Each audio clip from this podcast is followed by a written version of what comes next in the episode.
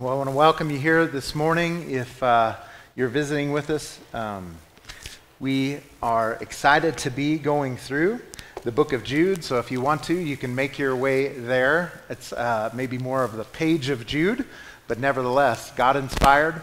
And we have been working our way through this little letter uh, since the beginning of last month. We are today going to work our way through uh, verses 8 through 13. And Jude is a, a very strong toned book, a very strong warning unto the church of how false teachers and those who divide creep into the church and begin to cause havoc from the inside out. How many of you know that it's easy often to find a wolf who acts like a wolf, but uh, these are people who have crept into the church in the first century. And so we have had, uh, we'll have a series of three uh, sermons. This is the second one concerning the apostates who are inside the church. I've titled the message, Apostates Unveiled. Well, hopefully you've made your way there. Jude 8, or yes, Jude 1, 8 through 13 says this Yet in the same way, these men also by dreaming defile the flesh and reject authority and revile angelic majesties.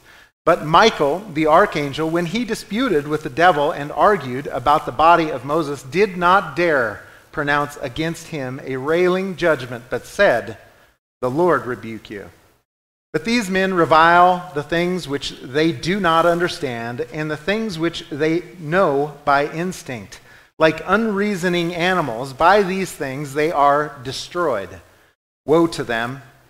For they have gone the way of Cain, and for pay they have rushed headlong into the error of Balaam and perished in the rebellion of Korah. These are the men who are hidden reefs in your love feasts when they feast with you without fear, caring for themselves, clouds without water, carried along by winds, autumn trees without fruit, doubly dead, uprooted, wild waves of the sea casting up their own shame like foam, wandering stars for whom the black darkness has been reserved forever. Let's pray.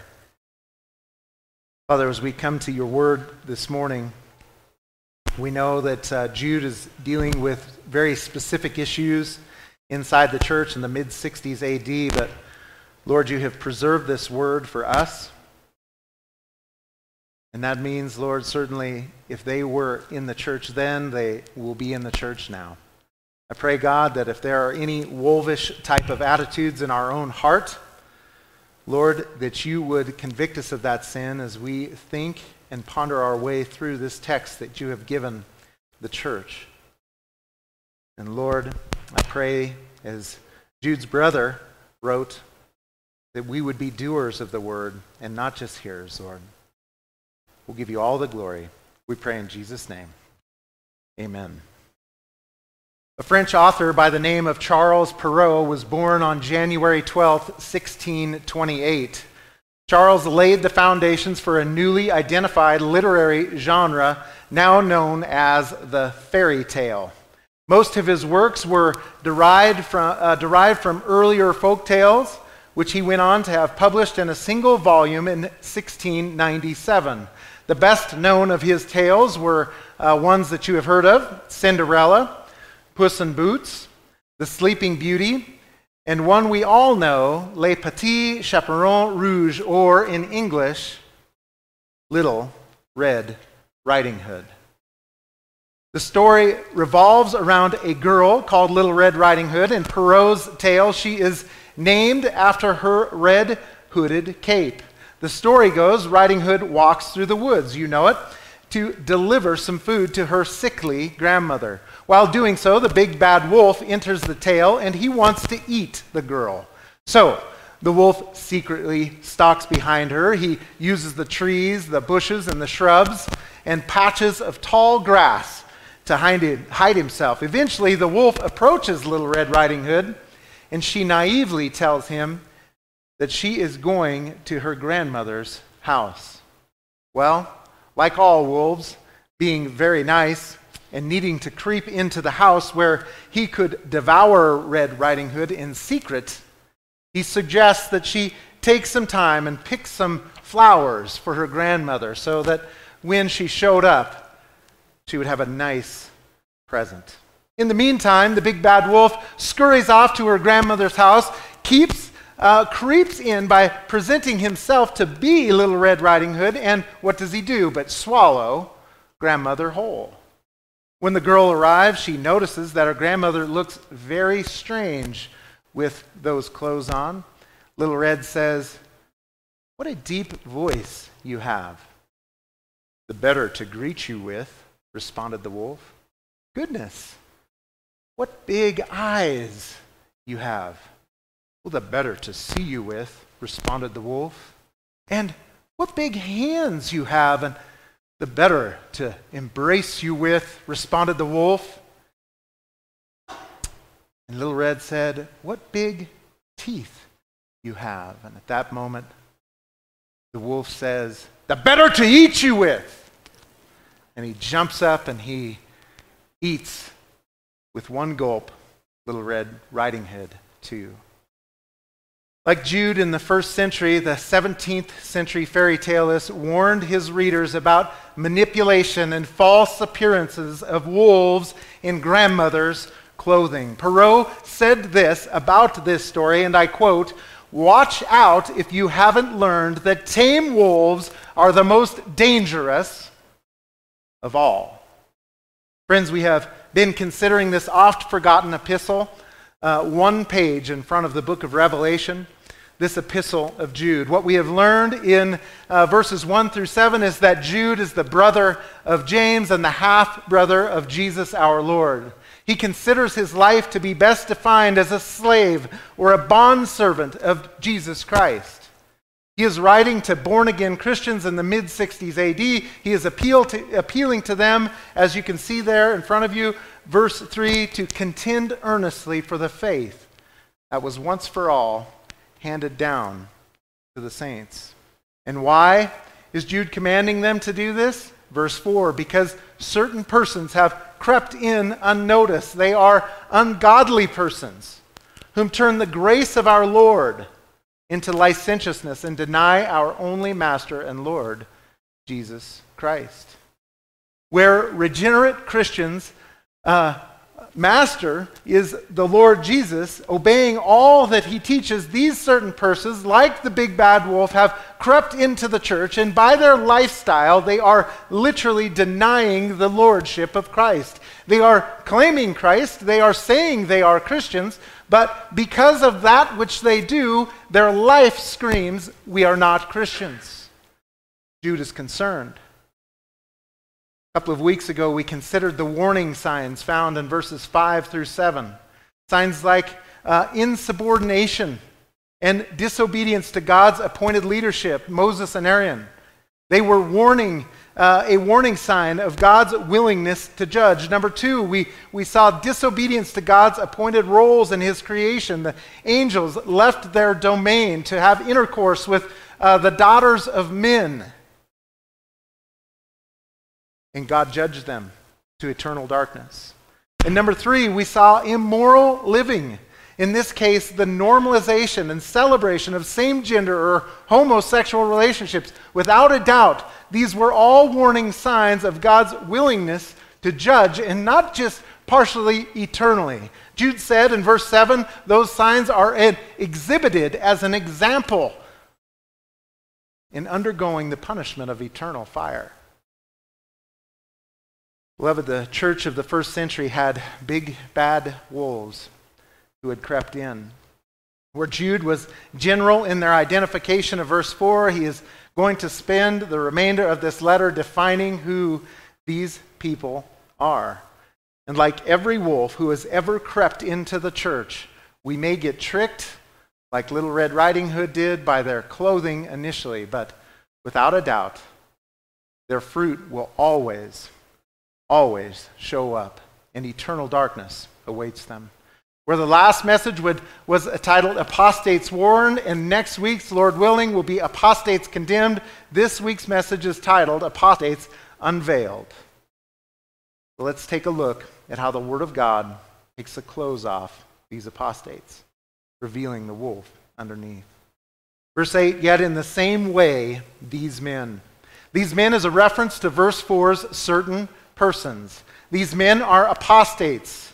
And I want to take just a minute. I, I, spent quite a bit of time digging into this, but there is a difference between heresy and apostasy. And when we think of heresy, it goes all the way go back into classic Greek, works its way into Koine Greek, and is used often in the LXX, the Septuagint. That's the Greek, uh, Greek translation of the Old Testament that happens in the mid 300s.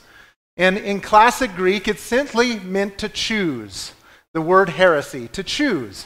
And as you move into Hellenism in that time, it begins to be a choose a school of thought. In other words, you, uh, and then by time actually when Jesus arrives in the first century, you have the schools of thought. You have, um, you have all these different uh, Sadducees. That's a school of thought. It's a heresy. Uh, you have the Pharisees. It's a heresy. You have the Essenes. They were a heresy. They were schools of thought. They were philosophical schools. Later, when Christ comes in the New Testament and uh, we begin to have Christians, they began to be a heresy. And that's where the negative connotation works its way into history. That these Jews would look at Christians, and that was a Christian school of thought, a heresy. Later, the Catholic Church would adopt that term, and anyone who went outside of their teaching would be heretics, and they would be cast out. What's really no different today, a heresy would be a, a teaching that is outside that which we believe the Bible teaches was once for all handed down to the saints. As odd as it seems, uh, if you go to our website and you look up our statement of faith, that is what we believe the Bible to be teaching. Are you tracking with me, saints? So, if something is outside of what we believe the Bible to be teaching as members of First Baptist Church, in, not in a horrible way, we would just say it's heretical. When Apollos is uh, approached by Aquila and Priscilla in the book of Acts, there is some form of heresy going on. They pull him aside and they teach him that he needs to teach a better way. He's teaching the baptism of John, and they're saying, no, you've got to teach the baptism of Jesus Christ. There was a heresy there. The difference is uh, uh, between heresy and apostasy is literally means apostasy to stand away from. These people stand away from. They have, they have chosen to not accept the doctrines of the faith.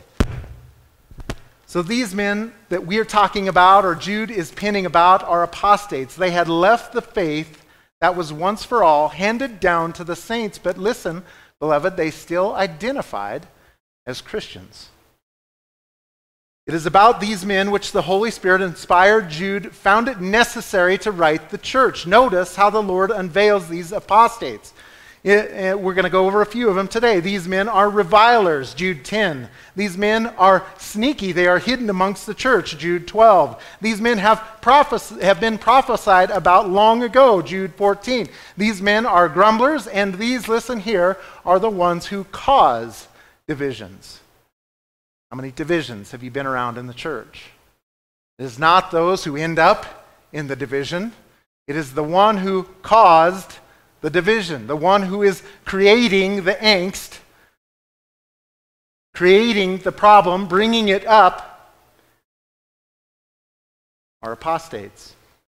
So let's take the clothes off these wolves. Jude said, also, by dreaming, defile the flesh and reject authority. Every wolf rejects the authority of God's word and operates their lives within the instincts of their flesh rather than the power of the Spirit. And let me tell you, as I have already mentioned to you this morning, beloved, it's the ones who know the Bible that are the most dangerous. It's the ones who call themselves Christians that are the most dangerous. It's the ones who dress right, act right, speak right, think right, these are the ones who cause divisions. They have snuck in, Jude says. They have crept in, Jude says in verse, in verse 4. But he calls them here dreamers. Dreams and visions were common in, uh, in how God had communicated to his people. Genesis 28, verses 12 and 13. Jacob has a dream where Yahweh confirms his covenant to Jacob and his family, his ancestors. Says this in verse 12 He, that's Jacob, had a dream, and behold, a ladder was set on the earth with its top reaching to heaven. And behold, the angels of God were ascending and descending on it. And behold, the Lord stood above it and said, I am the Lord, the God of your father Abraham, and the God of Isaac. The land on which you lie, I will give it to you and your descendants. So God had revealed a dream to Jacob. There are many others, but I'm going to fast forward to Matthew chapter 1 verse 20 and we see that God even in the New Testament is revealing things through dreams. Matthew 1:20. But when he had considered this, behold an angel of the Lord appeared to him in a what? Dream. Saying, "Joseph, son of David, do not be afraid to take Mary as your wife, for the child who has been conceived in her is of the Holy Spirit." So it was not uncommon to have a dream. And those dreams uh, would be leaned on as some form of spiritual authority. But these apostates, they were claiming that their dreams gave them authority and it led them, look there, to defile the flesh.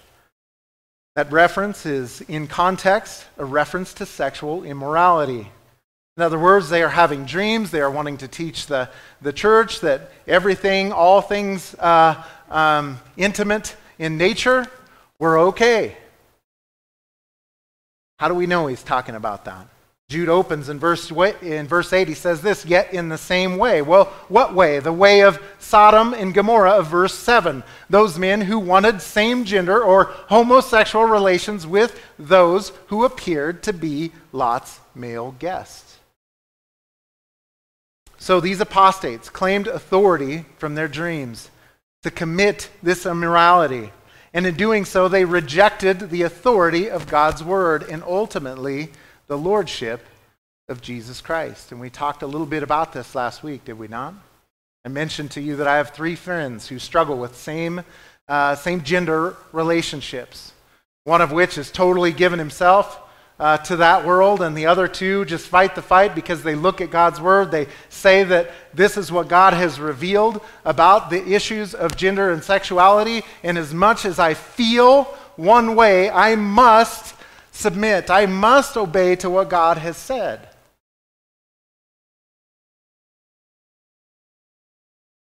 So these apostates claimed their authority from their dreams.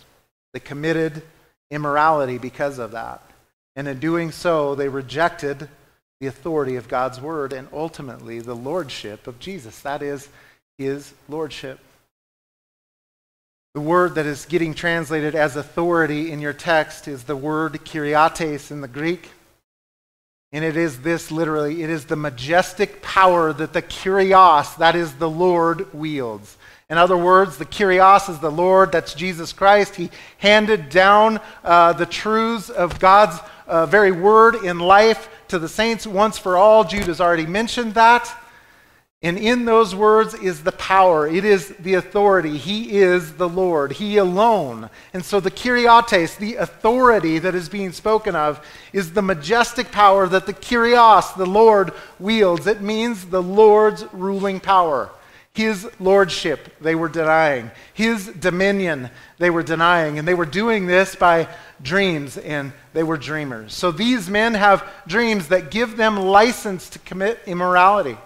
And by doing so, they reject the ruling power of Christ. They are apostate. They stand away from the truths of God. We live in the West, and I noticed uh, in my seminary days that there was not a, a prevalent amount of uh, Mormons in the southeast corner of the world, but here there certainly is. As a matter of fact, I was driving down Dell Range just the other day and watched two of those uh, Mormon missionaries going down in their white shirts and their black pants and their little black badges on. And it's ironic to me, although we would absolutely recognize that as an apostate faith, it didn't start that way. And ironically, in my mind, if you talk to one today, if you take the time to speak with them, they have adopted every Christian term where they used to want to get away from it. Now they have adopted it. And when they say salvation, you hear it the way we do, right? By grace through faith alone. That is not the word they're talking about. They are doing every and putting every effort to become Christians. They're doing that through changing terminology. You know anything about their history? It originated with a vision to Joseph Smith. He was a dreamer. If you know anything about their history, you'll know that they practiced polygamy. They could have multiple wives. Interesting, right? How this, this fits right in. They practiced sexual immorality. And if you know anything about their history, you'll know that they rejected the word of God passed down. They would tell you immediately that you cannot trust God's word as it has been passed down to the saints once for all. And why do they do it? So they can teach doctrines that they want to teach. Friends, in addition to dreaming, committing sexual immorality, and rejecting authority, these men, Jude writes of revile. That word there in the Greek is blas- blasphemy. And they revile angelic majesties. Your translations will have different things there, but the word in the Greek is doxos. It's glorious or glorious ones. One commentator rightly affirms the NASB's translation in the use of angels or the ESV's glorious ones, and points out that angels had a special function in the distribution of God's moral law given to man. The angels were present at the giving of the law at Mount Sinai. Notice this in Deuteronomy 33, verses 2. The Lord came from Sinai and dawned on them from Seir. He shone forth from Mount Paran, and he came from the midst, listen here, of 10,000 holy ones. That's the angel. Stephen's discourse to religious elites noted that they ordained, uh, they were, they, uh, the, the angels ordained the receiving of the law. In Acts chapter 7, he's, he is speaking to those religious leaders, and he says, You who receive the law, that is, those Jews as ordained by angels. Paul affirmed Stephen's preaching and told the churches in Galatia, Galatians 3:19. Why the law then? It was added because of transgressions, having been, listen, ordained through angels by the agency of a mediator. The writer of Hebrews penned this in Hebrews 2 1 through 3. For this reason, we must pay closer attention to what we have heard so that we do not drift away from it. Sound familiar? For if the word spoken through angels proved unalterable, and every transgression and disobedience received a just penalty, how will we escape if we neglect so great a salvation? After it was at first spoken through the Lord, it was confirmed to us by those who heard. The angels functioned, and their function at the giving of the law was to ordain, to say, Amen. This is what God has said. This is what he has laid down. This is what he uh, has laid down as once for all given to the saints to hold on to. Jude will say in verse 4 and 3 to contend for that faith earnestly. These men, by dreams no less, are blaspheming angels who sit in the presence of God, get direct revelation from Him, and who ordained the giving of the Mosaic Law. Think of that. Ultimately, every wolf must tear down authority to get a hearing. So Jude unveils these apostates by letting the early church and us, 2,000 years later, know that these will be people who do not understand nor fear spiritual authority. And in an effort to teach the church how ridiculous this notion of blaspheming angels is, the Spirit of the Lord pins an example there in verse 9. Look at that. But Michael, the archangel, when he disputed the, the devil and argued about the body of Moses, did not dare pronounce against him a railing judgment, but said, The Lord rebuke you. Think of this these men have come along, and they uh, are trying to claim authority through the dreams that they are having. They are telling the early church they are snuck in and that they continue to call themselves Christians, but they're saying, We continue to get revelation. I have no doubt, just like Joseph Smith, I have no doubt the man had a vision. Jesus said, right? That some would show up and they would look glorious like an angel, but they were false prophets. There's no doubt. The reason God has given us His Word is that we would study it, that we would look at it, that we would know it, that we would be like the Bereans who would go to it and justify everything that is being said. How ridiculous. Huge point is this even the archangel Michael doesn't blaspheme the fallen angel Satan. He only speaks on behalf of the Kyrios, the Lord. Think of that. He is a he is a creature who has a will and the ability to use his moral will, and he refuses to speak to Satan. What does that say for some in the church today who go around casting out demons and having visions and telling everybody uh, what God has said and co- claiming that there's still prophecy today and the word of the Lord says to you today? And I had a dream about you, and let me tell you about you. Let me tell you, let me, let me warn you just a little bit, folks. I, I was born again in the charismatic world, and I've seen a lot of it, and I've seen some pretty miraculous things where I knew the person speaking, uh, and I knew the person re- receiving that speaking, and this person who is speaking is talking about them in a way they should not know. You think, man, that's pretty powerful. But let me tell you something the devil knows everything present. You tracking with me?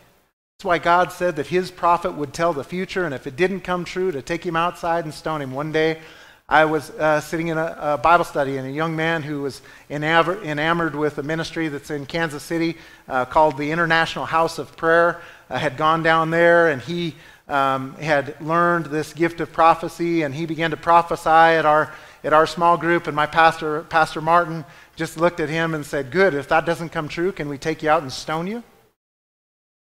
The Word of God is what we have. That's what we know. That's what we're to look to. That which has been handed down. Friends, Jude is beginning to unveil these wolves. They are laying claim to authority by alleging divine dreams. They teach that dreams give them license to sin, and they even revile or blaspheme the angels, of which Michael himself would not do. Jude goes on to unveil these apostates who are in the church by telling, the, uh, uh, telling us that, like wild animals, they are driven by their instincts. They are men who are not driven by the Spirit of God, but by every instinct that comes to mind. Look at verse 10. But these men revile the things which they do not understand and the things which they know by instinct, like unreasoning animals. By these things they are destroyed. The imagery that the Spirit inspired Jude gives here is one of one something we would be very much aware of. I remember thinking when I was in junior high, we had to take a we had to take some a history of Wyoming class that uh, spoke of all kinds of mountain men and trappers, and, and this is the imagery here that Jude used. Trappers use all kinds of traps to catch animals who cannot reason, and that is what Jude is calling these people. They are not reasonable. As a matter of fact, they count, these trappers, they count on the animal's unreasoning nature. An animal cannot see the trap that is set before it. The trapper uses some form of bait, you know, and these animals are driven, listen, by their instinct. They don't pay attention to anything around them, but they are driven by that instinct to attain that which their natural desire drives them toward. There are different kinds of traps. Maybe you have seen a bunch. I had a friend uh, when I was a young man who was the assistant district attorney over in Laramie. Uh, he loved to trap, and he had trap lines all up and down the Laramie River. There are foothold traps. There are body gripping, or what they called conibear traps. There are deadfall traps. There are pits. There are snares. There are cages. All designed for the unreasoning animal to be trapped. After the animal springs the trap, the trapper will gather them up and put them to death. Jude tells us that if we want to identify a wolf in grandma's clothes, we can know them as people who go after whatever their flesh desires. They will deny the lordship or obedience to Jesus Christ, and ultimately, in the end, the angels, just like that trapper, will come to gather them up and put them to death. I don't know everybody in here this morning, but it is a promise of God's word. It matters not how long you have been in the church. It matters not how long you have called yourself a Christian. It matters not. You do not know and obey, love Jesus Christ as your Lord, listen here, and your Savior. You will not have assurance of salvation.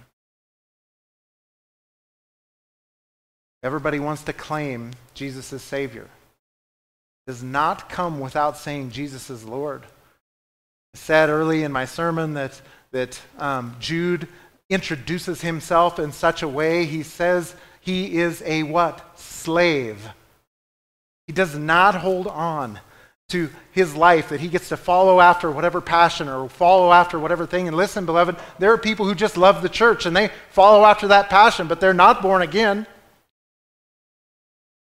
They just love to come to church. Over the years, they'll create and cause divisions. They'll be angry. They'll stick around like a parasite. All under the title Christian, but God's word says you'll know them by their fruit.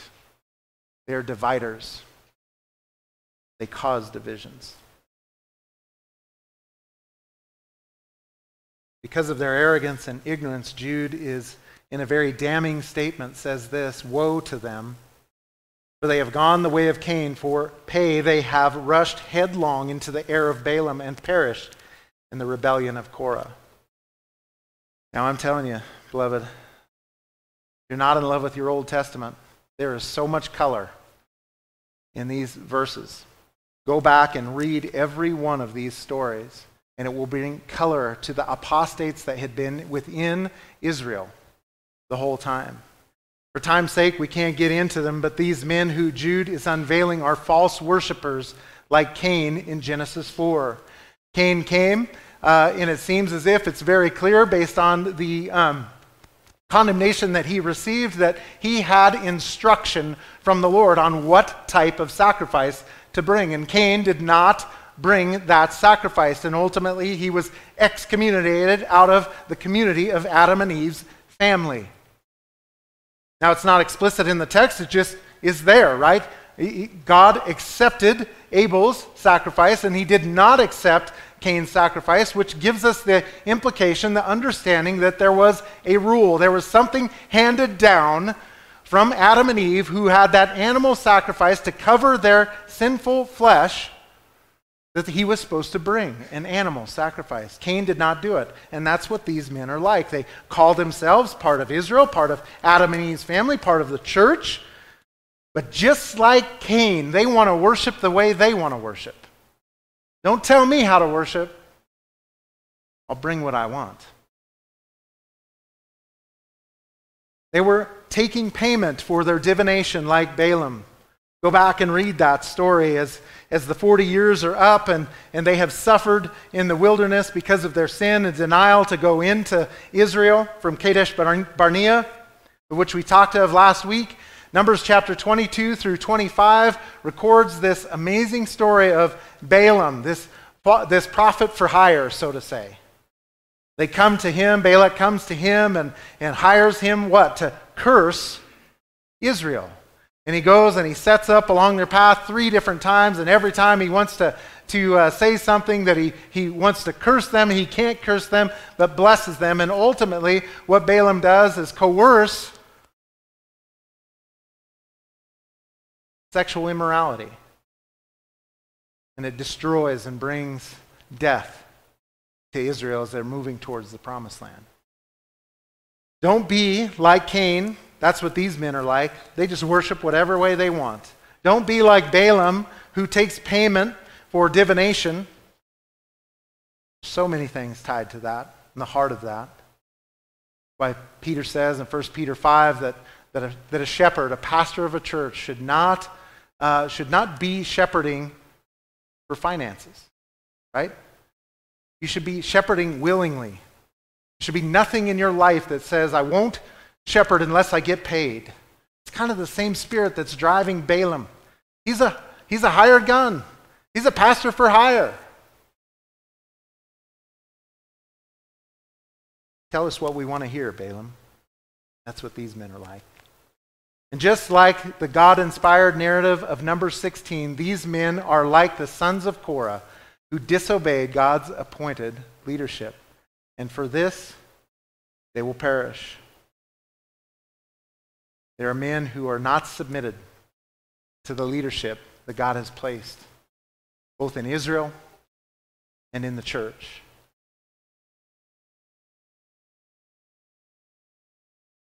Beloved, Jude is unveiling these apostates one piece of clothing at a time. They are dreamers, they are immoral, they reject the lordship of Jesus, they blaspheme angels, they are false worshippers, they take payment from the church's enemies to curse them, and they reject the God given authority in the church, the Word of God, and its proclaimers, the elders.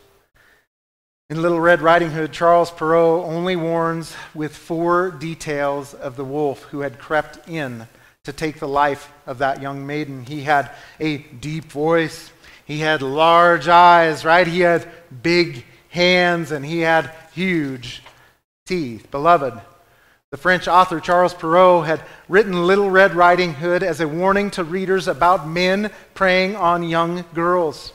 He concludes his fairy tale with a moral, cautioning women and young girls about the dangers of trusting wolves. He stated this, and I quote him I say wolf, singular, for all wolves are not of the same sort. There is one kind with an amiable disposition, neither noisy nor hateful, nor angry, but tame, obliging and gentle following the young maids in the streets, even into their homes. Alas! Who does not know that these gentle wolves, of all such creatures, are the most dangerous? Where Perrault uses four details of the big bad wolf, Jude takes these um, seven we have discussed and adds 11 more particulars. Take a look at verse 12 and 13, verses 12 and 13. In somewhat rapid fire progression, Jude begins to tear the clothes off these wolves, and he says, These are the men who are hidden reefs in your love feasts when they feast with you without fear. We pause for just a second on this detail as it's important to us today. The early church had love feasts. They came together. As a matter of fact, today we will celebrate the Lord's table of which was being uh, uh, brought in together with these early love feasts that were going on in the early church. But as you can see when you read um, 1 Corinthians chapter 11, that Paul is rebuking them for coming to these love feasts to get drunk, to, uh, to gorge, and to eat. They were stealing food from the poor, and all this was going on. And then they would go on and they would take the Lord's table, and they would do that without checking the sin that they were very clearly in. The thing that is so applicable for us today is this these people don't know they're wolves. Some of them might. I hear of stories. But for the most part, they just like church. Church is their social club. And they want to come and they want to get their way, and they call themselves Christians. They are hidden reefs Jude says here, hidden reefs in your love feasts. And if you get the idea here in the Greek, is that uh, where the water looks fine and calm. If you've ever gone up to fish at Seminoe Lake for, for trout or maybe uh, for walleye, one of the biggest dangers in that lake is that everything looks wide open, but there are these big towering rocks right up underneath the surface. And if you're speeding along and you don't have a good map or a good GPS and you're not aware of what's going on underneath the surface, your boat hits that and it sinks. It's one of the most dangerous lakes for that in this part of the country. That's the imagery that Jude is using. It looks like everything's fine, but they are hidden reefs in your love feast, and they do it, listen, without fear. They care for themselves only. If you want to know what a wolf looks like, they're never doing things for other people. They're more concerned about their motive, what they want out of people, what they need to get. And, and so, what comes across maybe as caring for you is really just caring for the things that they want. They're clouds without water. And if you've lived in Cheyenne and you're not just passing through, you will know that this summer has been ridiculously hot and dry. And every afternoon, believe me, because I really want to finish the siding on my house, I am praying that these clouds that are rising up will bring some rain and bring some reprieve from the heat. And that's what Jude is saying. They are these people, right? They appear to be Christians. They, they are loud. They, they look like they have something to give, but every day the wind just blows them away. They have nothing to give. They are carried along by the winds. They are autumn trees. In the Jewish mind, there is an autumn harvest without fruit. They are doubly dead. They are uprooted. They are wild waves of the sea. If you spend any time on the sea, there oftentimes they'll get these wild waves. They're not even coming from the direction of all the other waves, and they wreck ships. They're casting up their own shame like foam. One of the benefits of living in Wyoming is almost every night you can go outside and just about any place and you can look up and we look at and you don't have to look for very long and you'll see what we call a what? A shooting star. A falling star. It's the imagery that jude uses here. For a second they show up and everybody goes oh did you see that?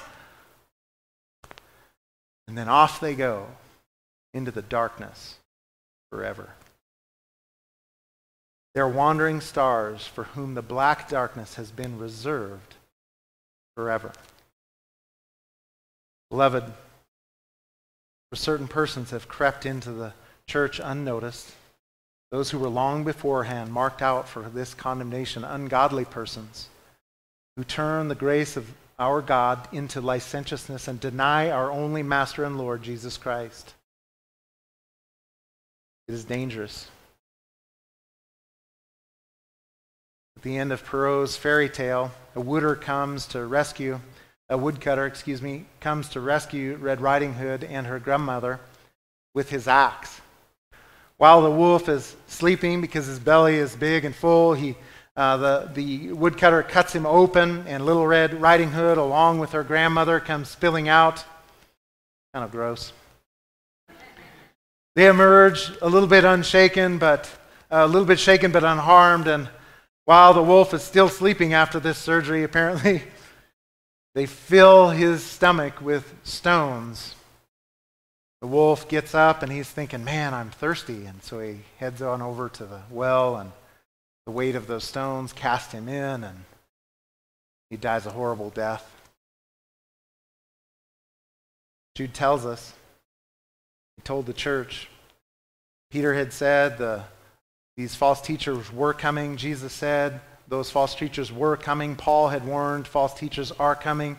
Paul told the Ephesian elders in Acts chapter 28, 20, verse 28,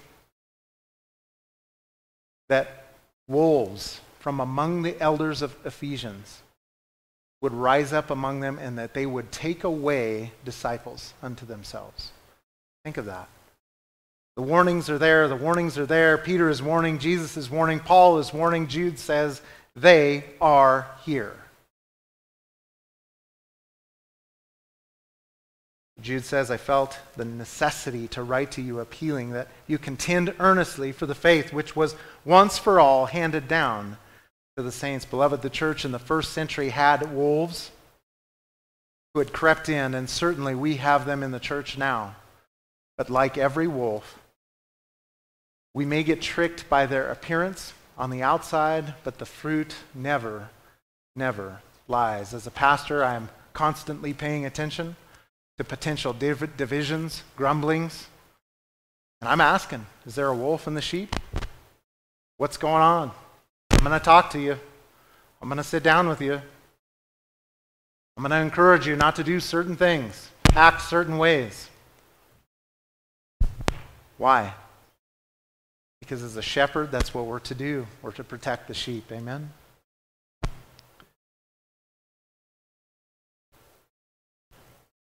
So grateful for the Word of God and its instruction to us, and grateful for Jude and the warnings to the church and to the pastors. Let's pray. Father, as we come to you this morning, um, I cannot read these lists and, and, and completely separate myself, Lord. There's sin in my own life, an inability to see through a glass clearly, Lord. I thank you for your spirit. I pray today as, as your saints have gathered here at First Baptist, that whatever conviction may have come to them during this time, Lord, that you would grant them repentance. Lord, maybe some have never followed you, but they've always called themselves a Christian. Lord, I pray that you would draw them to yourself, Lord, that they would confess with their mouth that you are Lord, Master of their life and believe in their hearts that you were raised from the dead to overcome the curse of sin, which was death. Lord, we love you. We thank you for these great warnings and this great little letter in Jude. We pray in Jesus' name. Amen.